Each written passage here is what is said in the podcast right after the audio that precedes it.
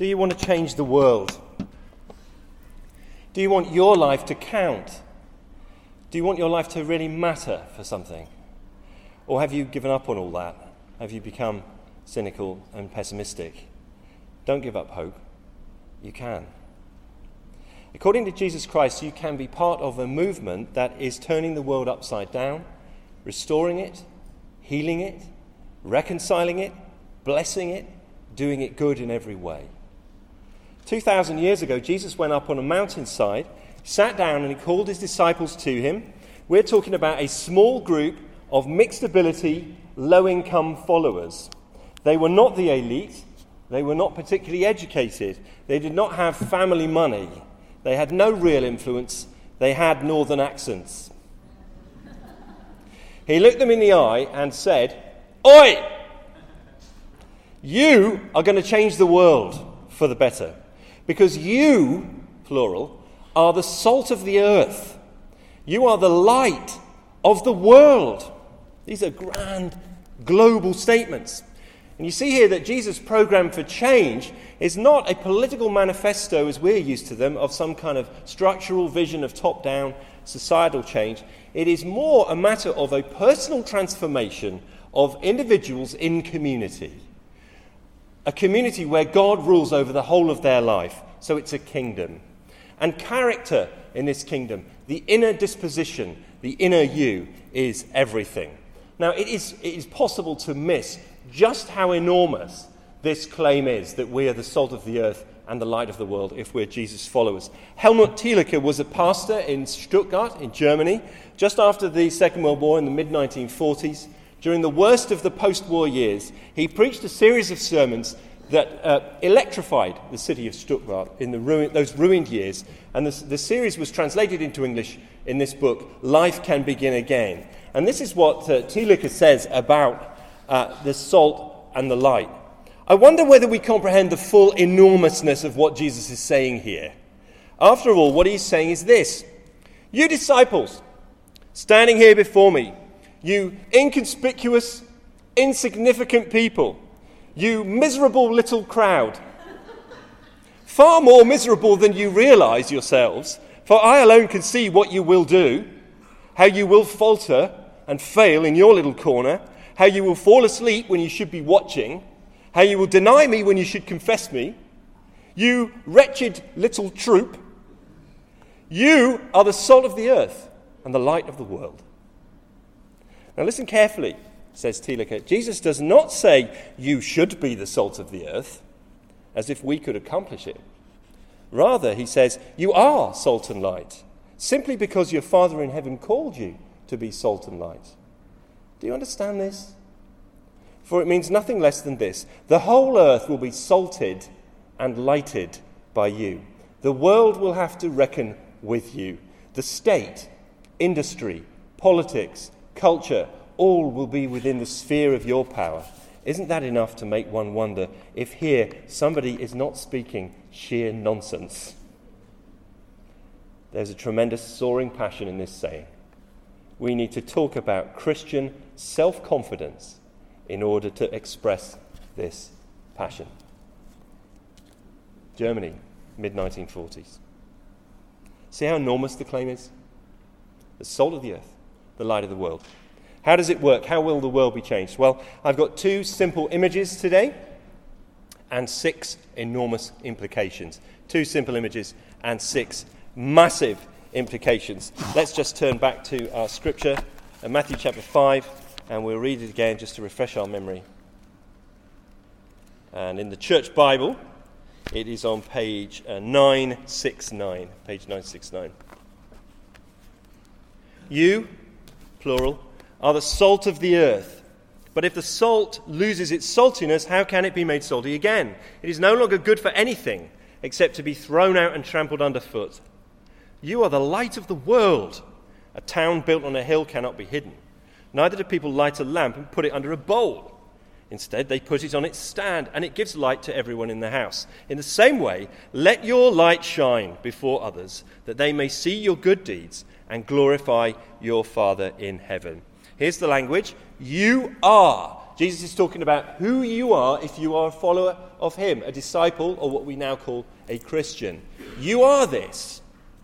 Now, He's already described the essential character of His followers. We've thought about this the last couple of times. Uh, he says, Blessed are those who are poor in spirit. They're people who feel they've got nothing to offer God. They have no merits of their own. They come before God with uh, nothing in their bank balance, an overdraft, you might say.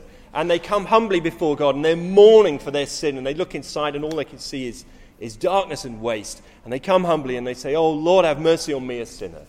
And a person like that says Jesus is made meek. That means gentle, tender hearted towards others, humble in spirit and outlook. And such a person doesn't want to just stay in mourning and meekness, but also is, is hungry and thirsty because they want to know God more and they want to see God's rule in their life and in the world around them. They hunger and thirst for righteousness. And that makes them pure in heart. It makes them peacemakers, not peace breakers or peace fakers. It means also that they will be persecuted because the world around will not like what it sees. Such people, uh, uh, Jesus has described in their essential character. But now he turns to their influence for good in the world. He says, You're the salt of the earth, the light of the world. You see, Jesus knows that if you can change a person's understanding of who they are, then you can change the way they are in the world. If you can change a person's understanding of who they are, you can change their, their way they are, that they behave in the world. Educators know this. There's a Roman Catholic primary school in South Manchester. It has this slogan Be who God wants you to be, and so set the world on fire. Now, I've often looked at that slogan and thought, I hope there are no arsonists in this school. Be who God wants you to be, and so set the world on fire. How did the school burn down? Educators know this, statesmen know this. Winston Churchill gave a broadcast to the British people February the 9th, 1941. He'd received a letter from the, the President of the United States, Roosevelt, and he, he, he gave this reading over the radio. It is absolutely electrifying. Look what he says to the people. What is the answer that I shall give in your name to this great man, this thrice chosen head of a nation of 130 million? Here is the answer which I will give to President Roosevelt Put your confidence in us. Give us your faith and your blessing, and under providence all will be well. We shall not fail or falter. We shall not weaken or tire. Neither the sudden shock of battle nor the long drawn trials of vigilance and exertion will wear us down. Give us the tools, and we will finish the job. Now that's preaching. If you can convince someone of who they are, you can give them purpose and inspire them with strength for a great trial. So here is the greatest teacher, the greatest statesman, the King of Kings, Jesus, speaking to his humble band of followers. What are you? Salt and light. And in the original language, it's very emphatic.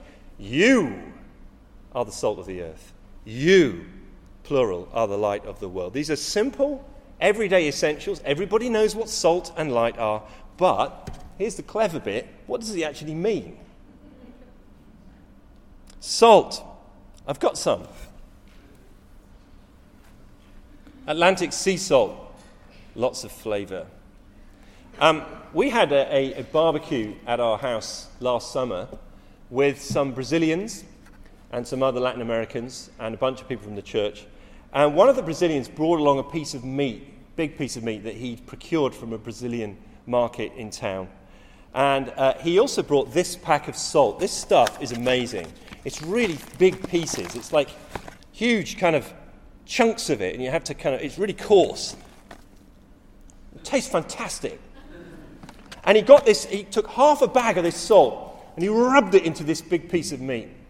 And then he slapped this thing onto the barbecue. And it starts cooking, and this, this aroma's going up into the air. And at that moment, a weird thing happened all the men in the house mysteriously appeared and stood around the barbecue. I don't know how they, they came to, to, to do it. Um, there's this large piece of tender beef being cooked to perfection, rubbed in salt, and we tasted that day. Wow, salt really makes a difference. But we have a problem here in, in interpreting this passage because we have to ask which use of salt is Jesus actually talking about? Because salt can be used for many things, can't it? Many readers have looked at the main use of salt in Jesus' day. It was used for preservation. In the times before fridges and refrigeration, salt was the main way that people kept food from going bad. You could stop something from rotting by rubbing salt into it. So, they conclude, Jesus is talking about his followers' influence in culture. They are to stop moral rot, they are to stop things going bad. They are preventative, they're to preserve whatever is good in a culture. And if you decide on that, cue a sermon about preserving the good. But other people have said, hang on a minute, hang on, hang on. Jesus doesn't actually say that here. And we know that Jesus is a Bible guy. Not one single bit of the Bible is going to disappear, he says. Isn't the main reference for Jesus' thinking the Old Testament? So, shouldn't we look for how salt is used in the Old Testament? So they flip back in their Bible and they find Leviticus chapter 2, verse 13 says, Season all your grain offerings with salt. Do not leave the salt of the covenant of your God out of your grain offerings. Add salt to all your offerings. So, in the sacrificial system, where people came to the temple and made offerings to God, there was always salt included in the offering. And it talks here about a, the salt of the covenant. So, what could that mean? Well, in some way, salt is connected with being a covenant member of God's people. Maybe he means he's talking about his followers keeping his covenant. But we have a problem here because when we look at the Bible in the ancient world, we find there is actually more than two uses of salt. One of the major scholarly works on Matthew's Gospel is by two guys, Davies and Allison, the first volume of, of their commentary has more than 700 pages, and it's just on the first eight chapters. Davies and Allison have done all the research, and they found 11 uses of salt in the Bible in the ancient world. Salt is prescribed as an element to be added to sacrifices. We've seen that. Uh, salt, uh, the salt of the covenant. Uh, in, in 2 Kings, Elisha performs a miracle and uses salt in order to purify bad drinking water. The connection between salt and purity is found. Fourthly, salt is a condiment for food, Job 6, verse 6. In other places, salt is a preservative. In another part, we found that, that, that salt is seen as a necessity, it's a basic need of life. In Ezra chapter 4, those who eat the salt of the palace can't be witnesses against the king because salt, to take salt with someone is a sign of loyalty. In Mark 9, verse 50, salt is linked with peace. Colossians 4, verse 5 Let your speech always be gracious, seasoned with salt, so that you may know how to, you ought to answer everyone. In the, the rabbi's writing, salt is sometimes associated with wisdom. Wise speech is salty. And in the Greek world, salt is seen as the wit of conversation. Which one is it? So we have a problem here with our interpretation. Uh, the answer gives us a good principle of how to interpret the Bible, which is this focus on the foreground, not on the background. Focus on the foreground of the text, less on the background. Therefore, we need to ask in this text, Matthew 5, does Jesus highlight any one use of salt? Is there anything in the immediate context that suggests he's talking about one use of salt over others? And I think the answer is no. His main point, actually, is that salt must be distinctive, or it becomes worthless. Salt must retain its saltiness, its distinctive character, or it's no good, it'd be thrown out and trampled underfoot. All its goodness, all its beneficial impact relies on it being different, doesn't it? If that pack of salt had no salty properties or taste, we would not use it. The key statement in these, this Sermon on the Mount is do not be like them. Do not be like the world around. Be different. If it allows itself, if the people of God allows them, allow themselves to lose their saltiness, they become totally worthless. Now, Zoe, who is a chemist, may argue that salt can technically not lose its saltiness. I'm looking at her for some kind of signal. But, Zoe, Jesus isn't teaching a chemistry lesson. Scholars reckon that the salt that was available to his disciples was actually quite an impure mixture. Too many impurities and it indeed would lose its saltiness. The main point then is make sure you are keeping your distinctiveness. Do we then have to choose one use of salt over the others? No, I think we have to look at the context. The Beatitudes, that description of the character of Jesus' people, is all about this completely different inner disposition. So radical, poor in spirit, meek, humble, mournful, thirsting for righteousness, a peacemaker, merciful.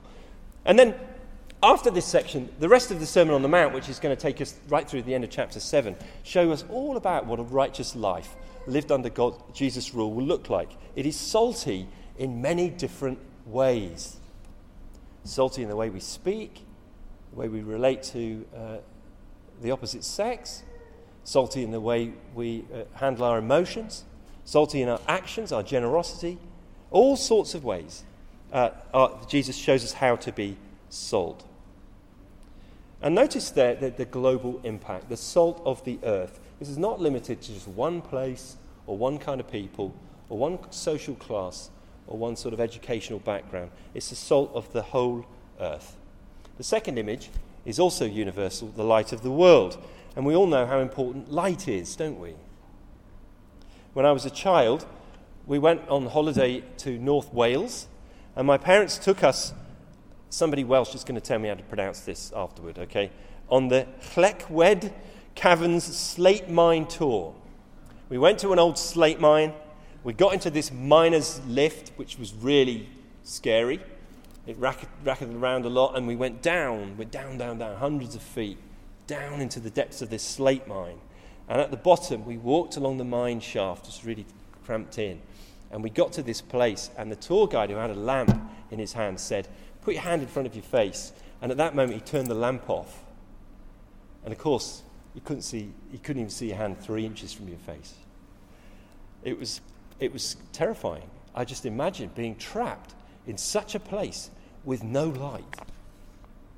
Jesus makes this enormous claim to his disciples You are the light of the whole world. Sounds good, but what does he mean? Again, there's more than one use of light imagery in the Bible. It's often used as a symbol of truth. God's truth brings light to us, it enlightens our minds. Thy word is a lamp to my feet, says the psalmist, and a light to my path. But then light's also associated with life. The beginning of the Bible, you remember the creation account? Let there be light, and there was light. And after that light comes the rest of life. Light is essential for life. John's gospel begins with talking about Jesus and says that he was the light of all mankind, and that light was the life of people. Light is also associated with holiness. Listen to Ephesians chapter 5.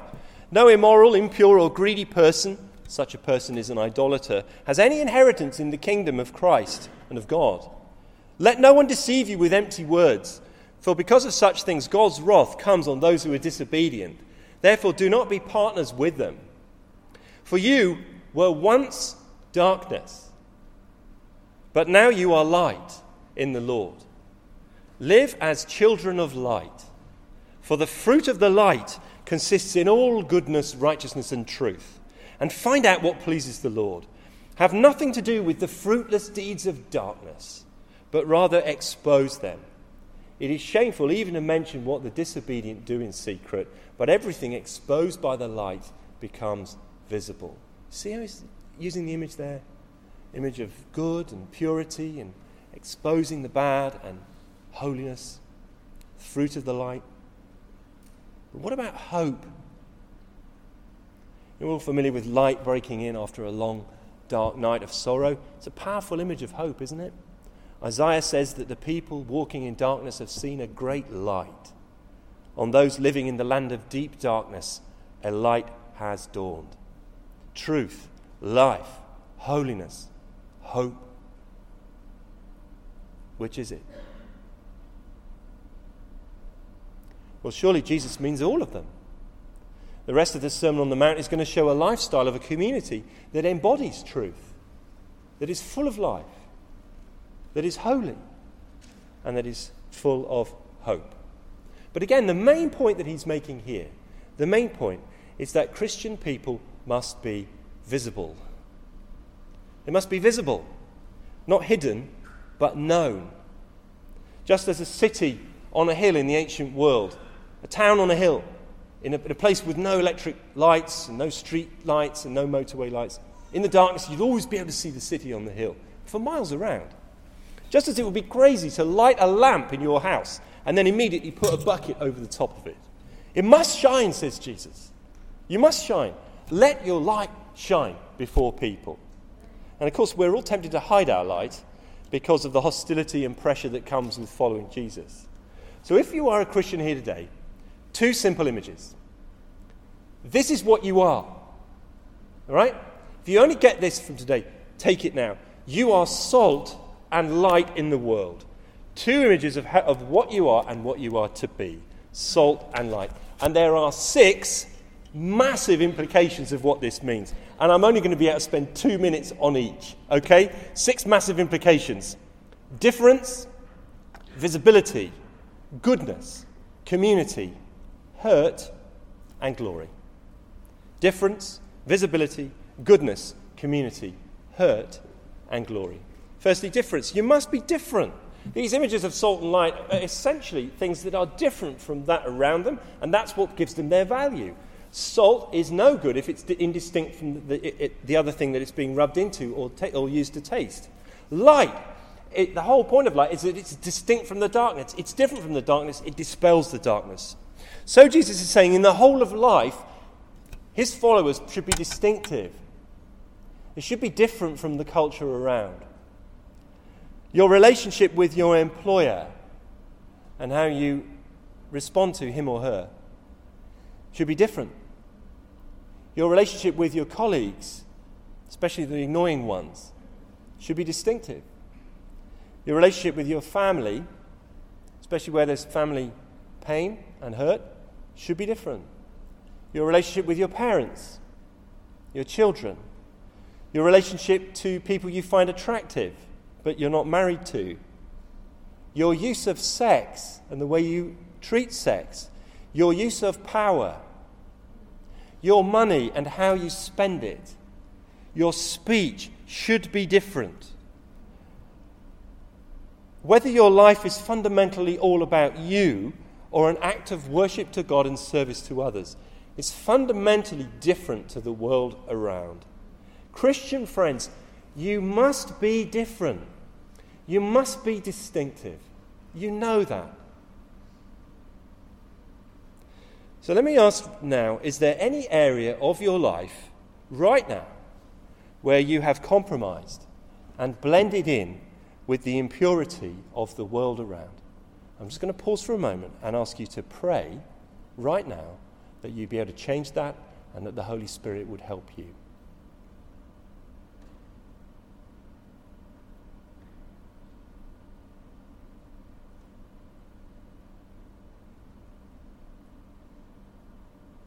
Difference. Secondly, visibility. The whole point of the light, which we've already said, is that it shines. It is visible. Everyone sees it. Don Carson, who's a great uh, writer and, and speaker, grew up in Canada. He talks about times hiking and traveling in rural Canada, out in the middle of nowhere. And he says it's absolutely dark out there. You can see the stars, but you can't see anything else. And he says, in a place like that, if you see a city in, in the distance, even dozens of miles away, it casts a light and you know where you're headed. There's something about it, it's like a beacon of hope. It illuminates even the clouds above, reflect the light of the city.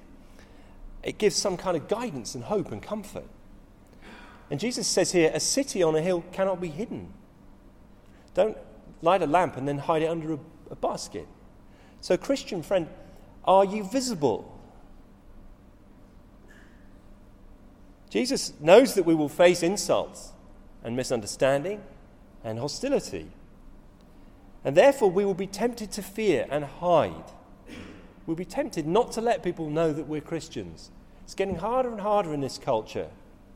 You know, some of the first questions you will be asked to answer will be So, what do you think about this or that aspect of sexual ethics?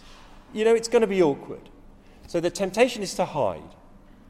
Let me ask you, friends, again, we're going to pause for a moment, ask the Holy Spirit to tenderize our conscience. Is there a place where you need to come out of the shadows? Are you visible?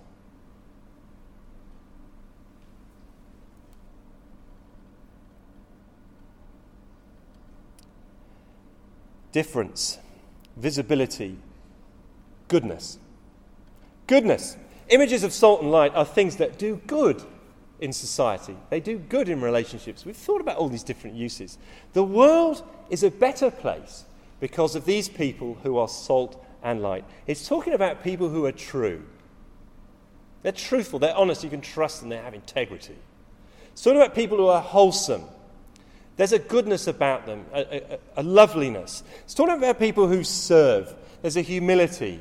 They're, not all about lording it over others, they're service orientated. It's talking about people who can be generous, people who are kind, people who are gracious, patient, wise, people who are seeking to be pure in an impure world, people who are full of hope, goodness. Christian, are you bringing good to your sphere of influence, wherever it may be? In the universities, in the workplace, at the, in home, family, wherever it may be. Are you a force for good and do you restrain evil, as awkward as that may be? Difference, visibility, goodness. Fourthly, community. Those of us here who are Western always tend to think about things as an individual. And those of you here are, who are Eastern realize how silly we are. We always think, this little light of mine, I'm going to let it shine. It's just me, I'm this little candle. Actually, Jesus uses the image of a city on a hill. A city is a big group of people all living together, it is a community on a hill, a visible community shining out. The combined impact of many lights together, which make up a city at night, illustrate the effect of the community of Jesus' disciples on the surrounding darkness. Here's a lovely quote from a Nicaraguan peasant. A Nicaraguan peasant. He said this A lit up city that's on the top of a hill can be seen from far away, as we can see the lights of San Miguelito from very far away when we are rowing at night on the lake. A city is a great union of people, and as there are a lot of houses together, we see a lot of light. And that's the way our community will be. It will be seen, lighted from far away, if it is united by love. What a lovely image. That peasant guy got it. And this is why at our church we place such emphasis on being involved in a midweek life group. Because church is not just about Sunday, it's about being in community with others so that together you shine more brightly than you would have just on your own.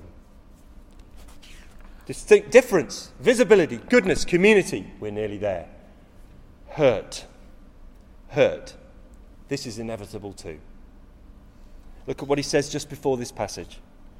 Blessed and happy are you when people insult you, persecute you, and falsely say all kinds of evil against you because of me. Rejoice and be glad, for great is your reward in heaven. For in the same way they persecuted the prophets who were before you. Jesus is saying you're going to be happy when you get uh, insulted. People say bad things about you, they take your reputation down, they shun you, they talk behind your back maybe persecute you. When I was a kid, I was very sensitive. And uh, I remember my dad said to me once Sticks and stones may break my bones, but names will always hurt me. Maybe you're like that. And for some of you here, the persecution of following Jesus is going to cut deep. Chinese friends who choose to follow Jesus may lose their career or their family back home. Muslim friends who choose to follow Jesus may lose everything. Can you risk it all on his promise? Blessed are you when people persecute you and falsely say all kinds of evil against you. There is great hurt in following Jesus. Sixthly and finally, glory.